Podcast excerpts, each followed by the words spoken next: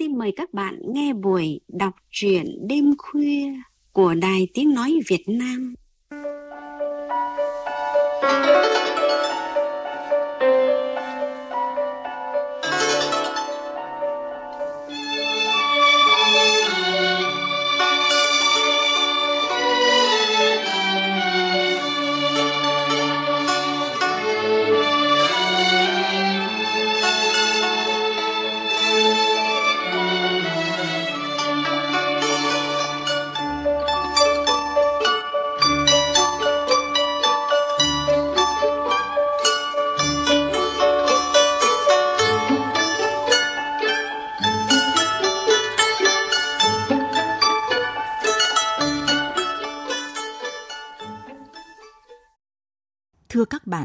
nhà văn Khôi Vũ có tên thật và cũng là bút danh Nguyễn Thái Hải.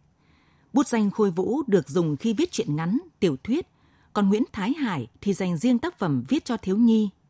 Hơn 50 năm cầm bút, nhà văn đã có hơn 60 đầu sách được xuất bản, trong đó hơn một nửa tác phẩm viết cho thiếu nhi. Ở tuổi ngoài 70, nhà văn Khôi Vũ vẫn ngày đêm miệt mài sáng tác. Ông viết khỏe, viết nhanh và ra sách đều – Chương trình đọc truyện đêm khuya hôm nay xin được giới thiệu với các bạn truyện ngắn Hương Bưởi Ổi của nhà văn Khôi Vũ. Tác phẩm tham dự cuộc thi viết truyện ngắn Làng Việt thời hội nhập do Báo Nông thôn ngày nay, Hội Nhà văn Việt Nam và Ban Văn học Nghệ thuật VV6, Đài Tiếng Nói Việt Nam đồng tổ chức. Mời các bạn cùng nghe.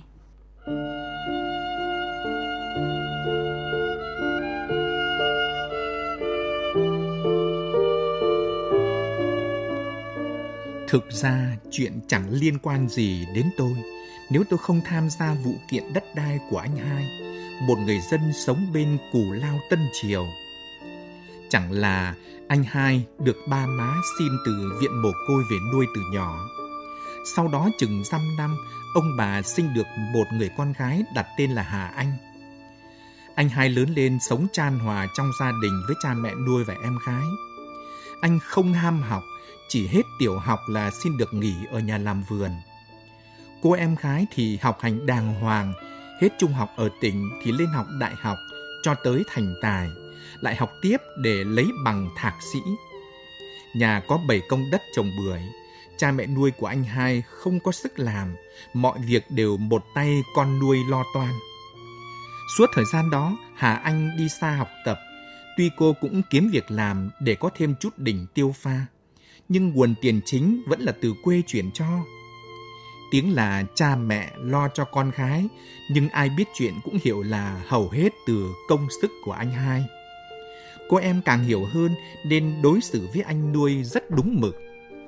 Thế anh lớn tuổi vẫn còn độc thân cô nói. Anh, anh cưới vợ đi, em làm mai cho. Anh cô cười hề hề. Anh à, xấu trai ít học, không biết ăn nói thì ai mà lấy. Thôi, cứ để anh sống độc thân làm vườn nuôi cha má nuôi em là anh hạnh phúc lắm rồi mà. Có lúc anh lại nói, anh nhá, anh là một thằng nhỏ mồ côi, bây giờ lại có cha, có má, có em gái. Đời anh vậy là quá đầy đủ rồi. Cha nuôi anh hai mất trước, rồi mẹ nuôi mất sau. Bà lập di chúc chia bốn công đất cho con gái, ba công còn lại cho con trai nuôi. Nhưng những người chú, người cô bên nội phản đối cả những ông cậu bà dì bên ngoại cũng cho là không công bằng. Họ cho rằng ba công đất trồng bưởi được chia cho anh hai phải thuốc về họ chứ. Lý do là khi ba má nuôi anh hai còn sống, họ cũng từng qua lại thăm viếng biếu xén quà bánh này nọ. Nếu người con nuôi muốn giữ đất thì phải định giá ra một số tiền rồi chia đều cho mỗi người trong số họ, kể cả anh hai một phần mà đâu chỉ nói, họ còn viết đơn kiện nữa kia. Cô em gái anh hai can thiệp, những người lớn kia vẫn không chịu rút đơn. Tòa chấp đơn, tôi nhận làm luật sư bảo vệ quyền lợi cho anh hai và anh thắng kiện. Đương nhiên, tôi trở thành người thân quen với anh hai, với cô Hà Anh lúc đó đã làm việc ở một viện nghiên cứu nông nghiệp và cũng đương nhiên trở thành cái gai trong mắt những người bà con nội ngoại của anh hai. Tôi giúp anh hai, tôi làm dịch vụ nhận tiền công theo đúng bảng giá niêm yết tại văn phòng luật mà tôi cộng tác. Thế thì đã sao nào? Tiếc là không những có sao mà còn nhiều sao nữa kìa. Vì Thúy, người yêu tôi là con gái rượu của chú Bảy. Ba cô chính là người đứng đầu đơn kiện anh hai. Vì Thúy vừa khóc vừa kể với tôi rằng ba cô tuyên bố Từ nay cấm tiệt thằng Điền qua nhà tao. Tình cảm của mày với nó cũng phải chấm dứt. Tôi an ủi. Giận thì chú Bảy nói vậy. Anh tin rằng chỉ một thời gian không lâu, chú Bảy sẽ nguôi ngoai. Chú lại cho tụi mình qua lại với nhau thôi mà. Ngược lại chuyện nhiều năm trước. Nhà Vi Thúy ở Cù Lao Tân Triều, nơi trồng loại bưởi đường lá cam làm nên thương hiệu bưởi Biên Hòa từ trước 75. Nhà tôi thì ở phía đất liền, vốn là vùng trồng lúa, bắp, nếp và mía. Những năm vào thập kỷ 80, kinh tế trong đó có nông nghiệp còn nhiều khó khăn. Sau hồi thiếu lương thực thì đến hồi loay hoay về vật nuôi cây trồng. Ba tôi kể rằng, nhiều người trong nhà cầm quyền địa phương cho rằng bưởi chỉ là thứ ăn chơi, không thể quan trọng bằng lúa gạo, nên đề nghị thay các vườn bưởi bằng rẫy trồng các loại lương thực khác như khoai, mì, bắp. Không ai ra nghị quyết hay chỉ đạo chính thức, nhưng nhiều gia đình ở Cù Lao đã làm như thế. Phía đất liền nhà tôi không bị ảnh hưởng gì đáng kể vì chỉ có một số ít nhà trồng cây ăn trái chủ yếu để ăn chơi chứ không kinh doanh. Dịp ấy tôi còn nhỏ chỉ biết mỗi khi qua Tân Triều thấy những vườn bưởi bị phá còn giữ lại ít cây làm giống chờ thời mà lòng dạ xót xa lắm. Ít nhất thì cũng không còn dịp vô vườn nhà Vi Thúy xin bưởi về ăn. Từ hồi đó, chú Bảy đã ghét tụi con trai tới nhà chơi cho là có ý vo ve thả dê con gái rượu của chú. Hồi ấy, Vi Thúy mới 10 tuổi hơn, còn nít còn nồi lắm, nhưng nó đẹp dễ sợ. Là tôi nghe người lớn nói vậy. Không hiểu sao, với riêng tôi thì chú Bảy lại ưu ái cho phép. Có thể do tôi học lớp trên lại giỏi toán, thường kèm Vi Thúy vốn học dở môn này. Cứ cách đôi ba lần, tôi lại được chính chú Bảy tiễn ra về với cặp bưởi vừa nhỏ vừa nhìn xấu ơi là xấu. Tôi đem quà về nhà, liệng xuống góc nhà.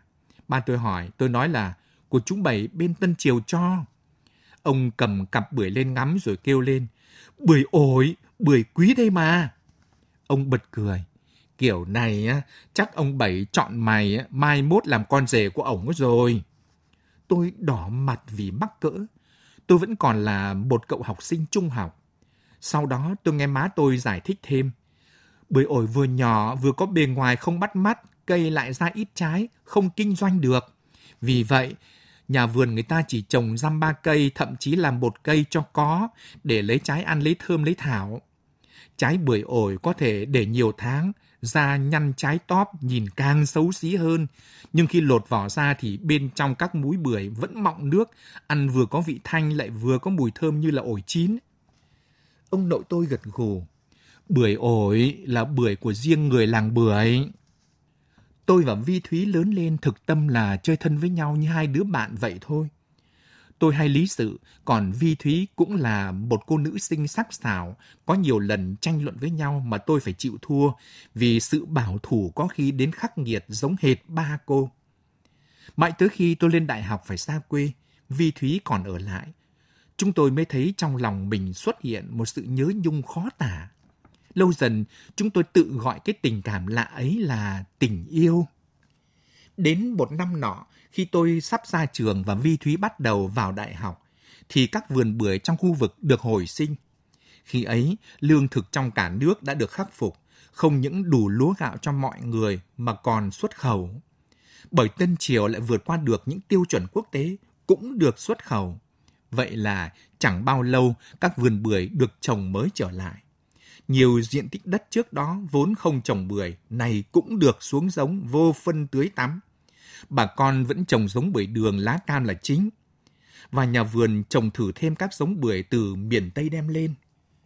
Như đã kể, làng tôi ở phía đất liền cách Cù Lao một nhánh nhỏ của sông Đồng Nai, vốn là đất ruộng rẫy. Thấy bên Tân Triều người ta phát triển trồng bưởi, tới mùa xe tải lớn nhỏ các nơi về thu mua, chủ vườn có người mua máy đếm tiền về làm thay việc đếm tay. Dân làng tôi nôn nao lắm, nhiều người rủ nhau mua giống bưởi đường lá cam về trồng. Ba má tôi cũng vậy. Mảnh đất ngàn mét vuông quanh nhà được cải tạo để trồng bưởi tân triều. Chỉ giữ phần đất ruộng tiếp tục trồng lúa và bắp nếp. Cả nhà ai cũng chờ kết quả ba năm sau khi những cây bưởi ra hoa, những trái bưởi lớn dần lên. Có hoa bưởi trắng nở thơm ngát, có những trái bưởi trên cành nhánh. Nhưng trái bưởi nhỏ da thường bị nám, cái núm đặc trưng của bưởi đường lá cam nhô lên quá tầm như núm trái mận phóng lớn. Còn ruột bưởi ư, nó vẫn là những búi bưởi có tép màu trắng ngà nhưng lại khô và nhiều chỗ đắng. Bà tôi lắc đầu quẩy quậy. Ôi thất bại rồi, chắc phải đốn bỏ hết để trồng chuối. Cả làng tôi cũng thất vọng vì thời gian 3-4 năm trời cùng tiền bạc công sức bị trôi sông trôi biển hết. May mà còn co mấy công ruộng vớt vát thu nhập.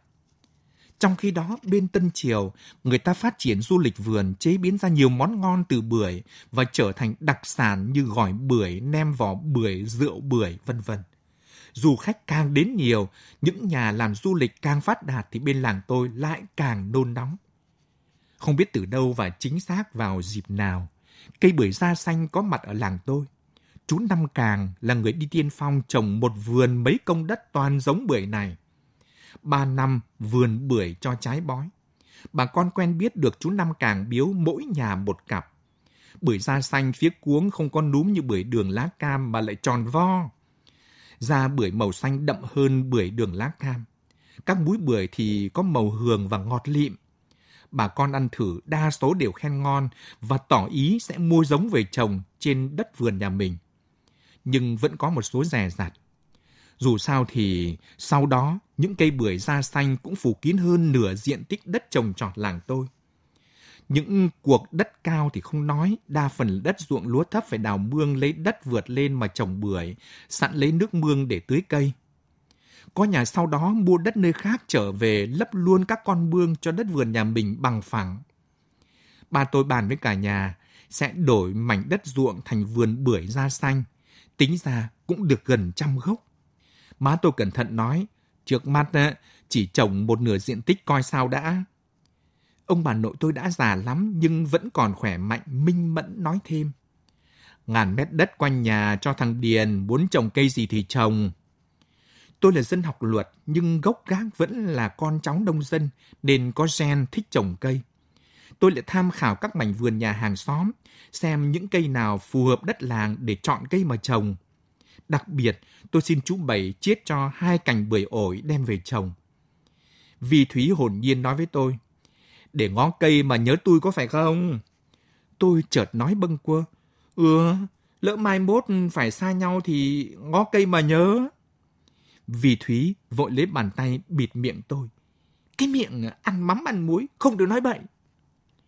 Đúng là cái miệng ăn mắm ăn muối của tôi đã nói bậy. Chuyện tôi bênh vực cho anh hai thắng kiện đã khiến tôi và Vi Thúy bị chú Bảy ngăn cấm không cho gặp nhau. Thực ra, chúng tôi vẫn có cơ hội. Đó là khoảng thời gian nghỉ trưa trong những ngày làm việc. Tôi cộng tác ở một văn phòng luật sư vì Thúy thì làm ở một chi nhánh ngân hàng, trụ sở cùng đặt trên thành phố. Nhưng dẫu sao thì việc tranh thủ gặp nhau vẫn không thể so với cả buổi sáng hay là buổi chiều chủ nhật gặp nhau ở nhà Vi Thúy bên Củ Lao Tân Triều hoặc ở nhà tôi. Sau khi xảy ra chuyện không vui, mỗi khi Vi Thúy ở nhà, chú Bảy cắt người theo dõi. Còn ở nhà tôi thì ba tôi nói, con à, con nghĩ kỹ đi rồi chấm dứt đi. Tính tình ba con vi thúy bảo thủ lắm, y đã nói là không thay lời đâu. Con có theo đuổi tới đâu cũng vô ích thôi. Nhưng mà tụi con đã trưởng thành, về mặt pháp luật thì tụi con có quyền tự quyết định tiến tới hôn nhân chứ ạ? Đúng, nhưng đó là luật pháp của nhà nước, chứ không phải là luật đời, không phải tập tục của làng quê mình trai gái lớn lên, cưới nhau phải được cha má đôi bên đồng ý, phải làm đủ các nghi lễ bên đằng trai bên đằng gái, thì làng xóm mới công nhận. Tôi buồn lắm, cả tôi và Vi Thúy đều là mối tình đầu của nhau và đã kéo dài hàng chục năm. Bảo chấm dứt là chấm dứt ngay sao được. Chúng tôi bàn với nhau là sẽ kiên trì đợi chú Bảy đổi ý. Những ngày chủ nhật chống trải và buồn bã với cả hai, Tôi hướng về phía củ lao, còn Vi Thúy ngóng trông tôi ở phía làng. Tôi nghe nhiều người đồn rằng Vi Thúy sắp lấy chồng là một người giàu có đang làm ăn ở Tây Nguyên do chú Bảy chọn. Người này á, là con trai lớn của một người vốn quê bên Tân Triều nhưng đã xa Củ Lao làm ăn nhiều năm và thành đạt lắm. Lòng tôi dối bời, chờ dịp gặp Vi Thúy để hỏi cho rõ. Thỉnh thoảng chủ nhật nhà tôi có khách. Do đã biết trước nên cả ngày thứ bảy ba tôi đi bẫy chim cu để làm món quý hôm sau đãi khách. Lần nào ba tôi cũng bẫy được hàng chục con, nhờ má tôi làm món nướng, mọi hay là roti. Có nhiều chim hơn thì má tôi làm thêm món cháo đậu xanh. Tôi cũng thích ăn món này, nhưng đôi lần cũng phải tần ngần nói với ba tôi. Bà, chim cú là loại chim trời cần được bảo tồn ba. Ba tôi cười ha hả. Ờ, tao biết chứ.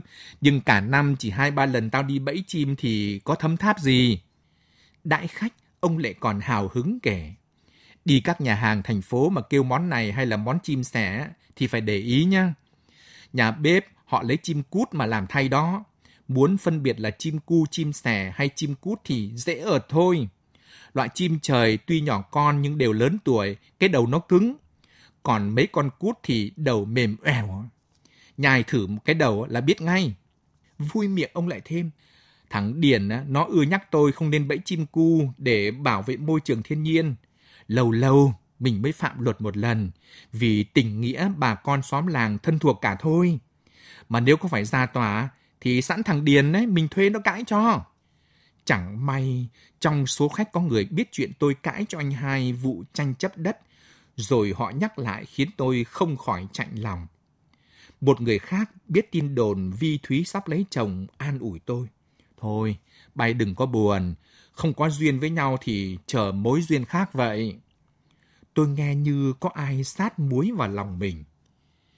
Vi Thúy lấy chồng, cô chủ động hẹn gặp tôi để báo tin mình bị ép gà. Chú Bảy tuyên bố chắc nịch.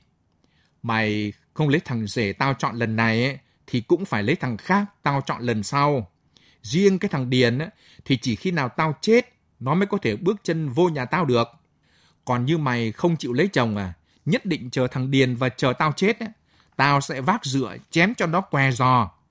Tao nói được thì tao làm được, mày nhớ đấy đó. Rất nhiều lần tôi nghĩ rồi tự thử lý giải vì sao chú Bảy lại coi tôi như kẻ thù không đội trời chung chỉ vì một chuyện mà tôi coi là không đáng. Ông nội tôi chậm rãi nói. Người ở quê xưa nay ít xài tiền, nên số tiền dù có nhỏ vài chục triệu cũng rất có giá trị. Mất tiền thì hỏi ai không sót. Ngoài ra, ở quê thì cái danh dự, cái uy tín nó lớn lắm. Bay đã làm cho ba con Vi Thúy cảm thấy bị mất uy với gia đình, mất danh dự với xóm làng. Cái tội của bay lớn là vậy đó. Có lẽ nội tôi nói đúng. Lần gặp ấy sau này nghĩ lại thì đúng là lần gặp cuối của chúng tôi. Vi Thúy đã làm một điều bất ngờ và động trời. Cô nói bằng giọng rưng rưng nước mắt rằng cô muốn dâng hiến cho tôi trước khi đi lấy chồng. Tôi cũng làm một việc động trời khác là ngay lúc Vi Thúy ngỏ ý xong, tôi đã sáng cho cô một bạt tay, nói một chàng như quát mắng rằng Em nói gì vậy? Em muốn chứng minh mình là một cô gái hiện đại phương Tây hả? Em coi thường người chồng sắp cưới, mà còn coi thường cả anh nữa đó. Em có biết không? Vi Thúy sững sờ, nét mặt cô tự dưng đổi qua sắc lạnh dữ dằn như câu nói đã thay cách xưng hô. Tôi mặc kệ anh muốn làm người quân tử hay là giả đạo đức. Nhưng tôi, tôi sẽ nhớ đời, nhớ kiếp, cái tát bữa nay Ngày sau đó, Vi Thúy quay lưng đi một mạch không thèm nhìn lại. Tôi cũng bỏ về với nỗi bực tức sự tự ái xen lẫn lòng ân hận vì cách xử sự thô lỗ của mình với Vi Thúy. Mấy lần tôi muốn viết thư xin lỗi Vi Thúy, nhưng rồi lại thôi. Ngày cưới của Vi Thúy, tôi phóng xe lên thành phố dù mấy người bạn đi nhậu tới khuya mới về. Sau này tôi nghe nhiều người kể, ngay trong đám rước sâu, Vi Thúy đã nói với chú Bảy. Con xin vĩnh biệt cha, con đi lấy chồng xa lần này sẽ không bao giờ trở lại nhà mình nữa. Rồi cô quỳ xuống lạy chú Bảy đúng bốn lạy như lạy tiễn đưa người chết về nơi an nghỉ cuối cùng. Bây giờ, cả làng tôi đều trồng bưởi da xanh. Với phương pháp kỹ thuật hiện đại, các nhà vườn biết cách xử lý để cây bưởi cho trái theo mùa vụ mình muốn. Năng suất cũng tăng lên. Nhờ mấy anh kỹ sư nông nghiệp, mọi người mới hiểu vì sao cây bưởi đường lá cam bên Tân Triều đem qua đây trồng thì bị thất bại. Giống bưởi này là giống có rễ đuôi chuột, phải trồng trên đất không chân, rễ mới ăn sâu vào lòng đất giúp cây phát triển. Đất cù lao vốn được phù sa bồi đắp lâu đời mà thành, chính là loại đất không chân. Còn đất ở làng tôi được bồi đắp nâng cao dần bằng nhiều loại đất khác nhau, gọi là đất có chân. Chỉ phù hợp với bưởi da xanh là loại cây có dễ ăn bàn chứ không ăn sâu. Bên Tân Triều người ta còn nhiều nghiên cứu làm cho trái bưởi không hạt hay chỉ còn răm ba hạt một trái. Bước đầu đã thành công mấy vườn thử nghiệm rồi đó. Một anh kỹ sư thông báo. Một vườn bưởi thành công ngoài dự kiến là vườn của anh hai. Anh kỹ sư khác lại nói thêm. Ôi thật là cắc cớ. Cái vườn ba công đất bị kiện tụng ngày nào khi tôi còn mới ra nghề, nay lại trở thành một điểm tham quan. Bà con trồng bưởi khắp nơi trong tỉnh, trong nước và cả những người hiếu kỳ lần lượt tới tìm vườn bưởi không hạt của anh hai để tận mắt nhìn những cây bưởi, những trái bưởi không có gì đặc biệt. Nhưng khi lột vỏ, bóc từng búi bưởi vàng ngà đưa lên gần mắt mà nhìn xăm soi, may mắn mới gặp một cái hạt bưởi nhỏ xíu hay bị lép. Tôi cũng cùng ba tôi qua vườn bưởi của anh hai. Đúng ngày cô thạc sĩ Hà Anh từ thành phố về chơi. Lâu quá, từ khi bị chú Bảy ngăn cấm qua lại với Vi Thúy, tôi hầu như không qua bên Cù Lao. Nay qua đây thấy có quá nhiều đổi mới. Đường đi được bê tông hóa, vườn tược được rào dấp bằng lưới B40 hay là dây kẽm gai. Ngôi giáo đường có từ thời thực dân Pháp là một trong mấy nhà thờ đầu tiên ở Biên Hòa được xây mới đã nhiều năm, nay lại thêm phần trang trí phía ngoài. Ba tôi hỏi, nhớ chuyện ông cha nhà thờ thời Tây đem bưởi tới đây trồng không điền? Dạ nhớ, chuyện cũng do những người già kể lại thôi, chứ không thấy ghi trong sách sử nên vẫn có nhiều người bán tín bán tin. Nhưng nó là một câu chuyện hấp dẫn khách lần đầu đến Tân Triều. Chuyện kể rằng Ngày xưa, đất phù sa ở Củ Lao Tân Triều là đất trồng trầu. Sau một đợt dịch bệnh, những vườn trầu bị thối rũ, đúng dịp vị linh mục người nước ngoài cai quản nhà thờ Tân Triều trồng thành công mấy cây bưởi lấy giống từ quê ông. Đó chính là giống bưởi đường lá cam bây giờ. Giáo dân được tặng bưởi ăn thấy ngon miệng, nên xin chiết nhánh đem về trồng. Thời gian đầu, họ trồng chủ yếu ở ranh đất giữa vườn nhà này và vườn nhà kia – thuận miệng bà con gọi luôn là cây ranh. Dần già, cây ranh được trồng trong vườn với diện tích tăng dần và chẳng bao lâu Tân Triều trở thành làng bưởi nổi tiếng với giống bưởi này. Anh hai và cô thạc sĩ vui vẻ đón cha con tôi qua chơi. Trong mắt tôi, anh hai vẫn là một nông dân chân chất, từ đôi mắt nhìn thẳng, gương mặt chữ điền với làn da bánh mật, hàm răng có đến ba chiếc răng bịt vàng, miệng chỉ cười tủm tỉm và chỉ nói những gì cần nói. Còn Hà Anh thì là một cô gái khá xinh đẹp, ăn nói chừng mực và lại có phần uyên bác nữa. Có lần tôi từng nghe má tôi khen rằng, con bé hiền lành, ít nói, coi không sắc sảo như con vi thúy, nhưng mà có duyên ngầm. Má tôi có ý chăng? Nhìn cha con tôi ăn thử mấy múi bưởi không hạt, anh hai kể. Hồi đầu, khi mấy anh chị cán bộ bên Sở Khoa học Công nghệ tới đặt vấn đề, tôi đã từ chối ngay. Nào giờ mình vẫn sống được với vườn bưởi của mình, thì nay thay đổi làm chi khi mà kết quả chưa biết thế nào. Nhưng họ vừa thuyết phục vừa này nỉ. Lại thêm cô em tôi nói, nếu tôi không ủng hộ họ, thì nó sẽ dành phần vườn của nó cho dự án thử nghiệm. Vậy là tôi buộc phải cân nhắc rồi nhận lời đấy. Thử nghiệm thành công, em tôi trách. Đấy, nếu anh hai đem cả 7 công đất thử nghiệm, giờ này mình có gấp đôi số bưởi không hạt rồi chứ. Cô thạc sĩ nói với tôi. Các bạn kỹ sư nói sẽ qua bên xã anh thử nghiệm tạo bưởi da xanh không hạt nữa đó. Anh Điền có ủng hộ không? Chắc anh cũng như anh hai thôi. Giao cho họ một nửa diện tích trước đã. Ừ, nếu là em, em sẽ cho thử tất cả đấy. Bà tôi vô tình nói, chú chưa có con dâu, chứ không thì chú cho con dâu quyết định. Thằng Điền là đứa nối dõi nhà chú, nhưng nó là dân thầy cãi, biết gì nông nghiệp mà có ý kiến ý cò. Có thể anh hai đã hiểu lầm ý của ba tôi, nên khi tiện khách ra về, anh đã ghé tai tôi nói nhỏ. Này, vậy là ông già em chấm con Hà Anh rồi đó. Tới luôn đi bác Tài. Tại anh mà em mất vợ là con nhỏ Vi Thúy. Này á, anh đồng ý gả con em cho em, coi như để chuộc tội nhá. Ha? Tôi đã qua cái tuổi đỏ mặt khi nghe chuyện cưới vợ. Tôi nói với anh hai bằng một giọng của một thầy cãi. Em cảm ơn anh hai đã thương em mà nói vậy. Nhưng chuyện tình cảm khó nói lắm anh hai ơi. Vì Thúy lấy chồng, đã đi xa rồi nhưng cổ vẫn tồn tại trong lòng em bấy lâu nay.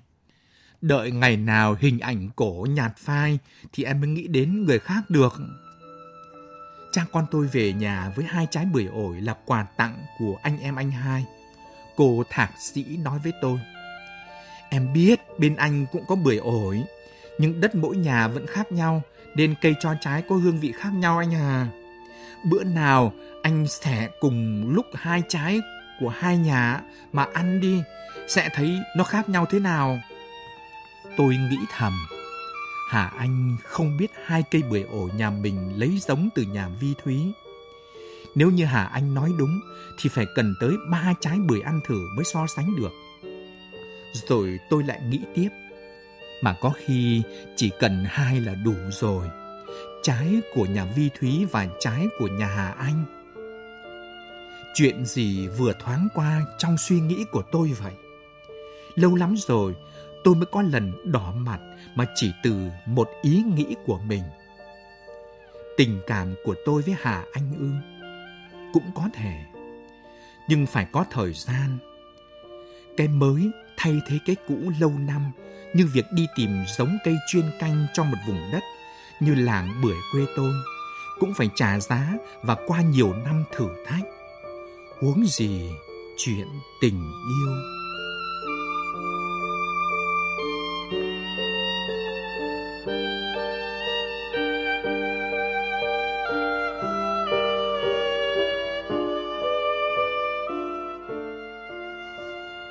Giọng đọc nghệ sĩ ưu tú Việt Hùng vừa truyền tới các bạn truyện ngắn Hương bưởi ổi của nhà văn Khôi Vũ. Sau đây, biên tập viên chương trình có đôi điều cảm nhận về chuyện ngắn này. Thưa các bạn, thoạt nghe tên chuyện Hương bưởi ổi, hẳn các bạn cũng như tôi có đôi chút băn khoăn tự hỏi. Hương bưởi là hương bưởi, chứ sao lại lẫn lộn cả hương bưởi và hương ổi. Hóa ra, bưởi ổi là một giống bưởi nổi tiếng ở miền Đông Nam Bộ. Và câu chuyện về người dân Đồng Nai tìm giống cây chuyên canh cho vùng đất này được lồng vào câu chuyện tình yêu thật hấp dẫn. Mối tình thanh mai trúc mã giữa Điền, nhân vật kể chuyện, và Vi Thúy tưởng sẽ êm đẹp và dịu ngọt như hương bưởi ổi quê nhà của Vi Thúy. Nhưng cuối cùng lại đổ vỡ bởi chuyện thừa kế, chia chác đất đai, bởi tính bảo thủ vốn đã ăn sâu vào nếp ăn, nếp nghĩ của người dân quê bấy nay. Điền đã đứng về gia đình anh hai và vô tình làm mất lòng ông Bảy, bố của Vi Thúy. Mặc dù bị ông Bảy ngăn cấm, nhưng Điền và Thúy vẫn âm thầm đến với nhau. Xong, Điền chờ ông Bảy nguôi ngoai cũng thất bại như việc làng anh trồng giống bưởi ổi được lấy từ làng của Vi Thúy. Nhưng rồi, nhờ sự kiên nhẫn và áp dụng khoa học kỹ thuật đúng đắn, anh hai và gia đình Điền đã thành công với giống bưởi mới – và bước đầu anh cũng đã tìm thấy tình yêu mới cho mình. Nhưng mối tình này có đơm hoa kết trái, có nảy nở như giống bưởi mới còn phải chờ thời gian trả lời. Bởi cái mới thay thế cái cũ lâu năm không bao giờ là dễ. Nó giống như việc đi tìm giống cây chuyên canh cho một vùng đất như làng bưởi quê điền cũng gặp trúc chắc phải trả giá không ít và qua nhiều năm thử thách. Tin rằng càng khó khăn thì thành công càng ý nghĩa.